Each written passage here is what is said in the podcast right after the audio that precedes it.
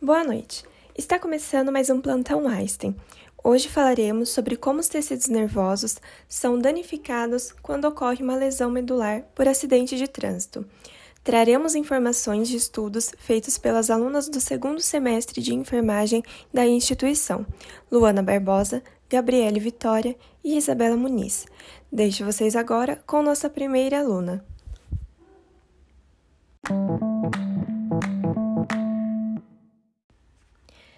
Boa noite. Meu nome é Isabela Muniz e hoje irei explicar para vocês como a histologia, o tecido nervoso e a medula espinhal estão relacionadas com uma lesão medular. A histologia é uma área de estudos de tecidos biológicos. A histologia humana permite realizar diagnósticos de diversas patologias a partir de pesquisas comparativas entre tecidos saudáveis e doentes. Falaremos um pouco sobre o tecido nervoso. Esse tecido é responsável pela ligação entre diversas partes do corpo. Essa comunicação acontece através de transmissão de impulsos elétricos. São células de comunicação capazes de receber, processar e enviar aos estímulos. Elas podem ser de dois tipos: neurônios e células da glia. Os neurônios são responsáveis pela condução dos impulsos nervosos e apresentam ramificações conhecidas como dendritos, que deslocam-se do corpo celular, se estendem através do axônio, responsável pela condução de conexões estabelecidas de sua célula nervosa à célula seguinte, onde acontece também a sinapse, ponto de comunicação. Se um neurônio for danificado, ele não se regenera. Células da glia ou neuroglia são células não neuronais do sistema nervoso central que proporcionam suporte e nutrição aos neurônios. A medula espinhal é um cordão cilíndrico composto de células nervosas, localizada no canal interno das vértebras, onde se estende até o encéfalo e faz parte do sistema nervoso central. Sua função é estabelecer a comunicação entre o corpo e agir também nos reflexos, responsável pelos estímulos voluntários e involuntários, protegendo o corpo em situações de emergência em que é preciso que haja resposta rápida.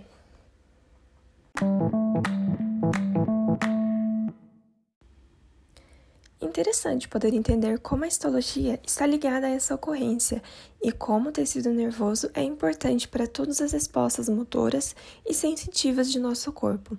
Iremos abordar agora sobre o que ocorre nesse tecido nervoso durante um acidente de trânsito. Gabriela Vitória, é com você. Uma lesão na coluna vertebral ou de seu tecido conjuntivo, como os discos e ligamentos, podem também lesionar a medula espinhal.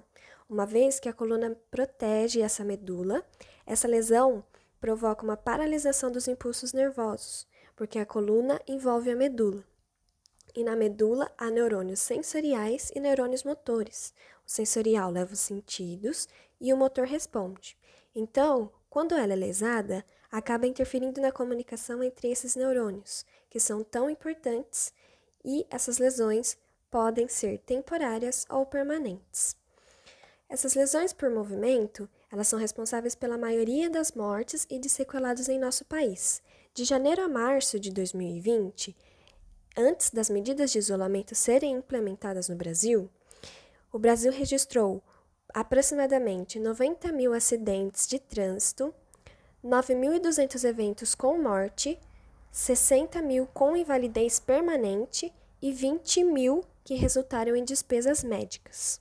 Vários fatores levam ao acidente, principalmente alta velocidade, álcool, drogas, fadiga, sono e desatenção provocadas por usar dispositivos no veículo enquanto dirige, como por exemplo o celular.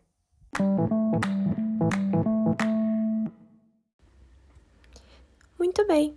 Por último, falaremos um pouco sobre a reabilitação dessas pessoas. Luana Barbosa irá explicar para nós como funciona esse processo. Bom, eu vou falar sobre algumas intervenções, dentre as várias existentes, do profissional fisioterapeuta na reabilitação do paciente com trauma raquimedular. Durante a fase aguda, que é a fase do choque medular, cabe ao fisioterapeuta ajustar os parâmetros ventilatórios, né, de forma que ocorra a otimização das trocas gasosas e a baixa na produção de pressão de pico. Isso é, evita lesões pulmonares e outras consequências graves ao paciente. É, o relaxamento muscular ele é importante nessa fase, já que as técnicas aliviam o quadro álgico e o estresse, através da liberação de hormônios relacionados à sensação de prazer e de bem-estar, por meio de métodos como massagem terapêutica ou acupuntura. A fisioterapia aquática, ela traz muitos benefícios durante a reabilitação desse paciente e se trata de um conjunto de intervenções, né, com exercícios é, terapêuticos e métodos específicos que são realizados dentro de piscinas aquecidas. O tratamento é, da fisioterapia aquática pode favorecer na redução de dor associada à lesão medular, na melhora das condições respiratórias e circulatórias, entre muitos outros benefícios. O treinamento de atividades motoras de vida diária, ele é indispensável, já que trata de reabilitação de disfunções com ênfase nas funções orgânicas.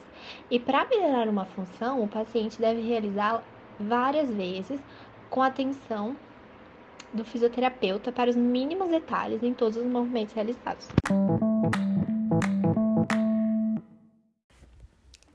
Muito obrigada por esclarecer sobre o assunto para todos nós, meninas. Deixo a todos os alunos da faculdade e a nossa querida professora e doutora Solange uma ótima noite e até o próximo programa.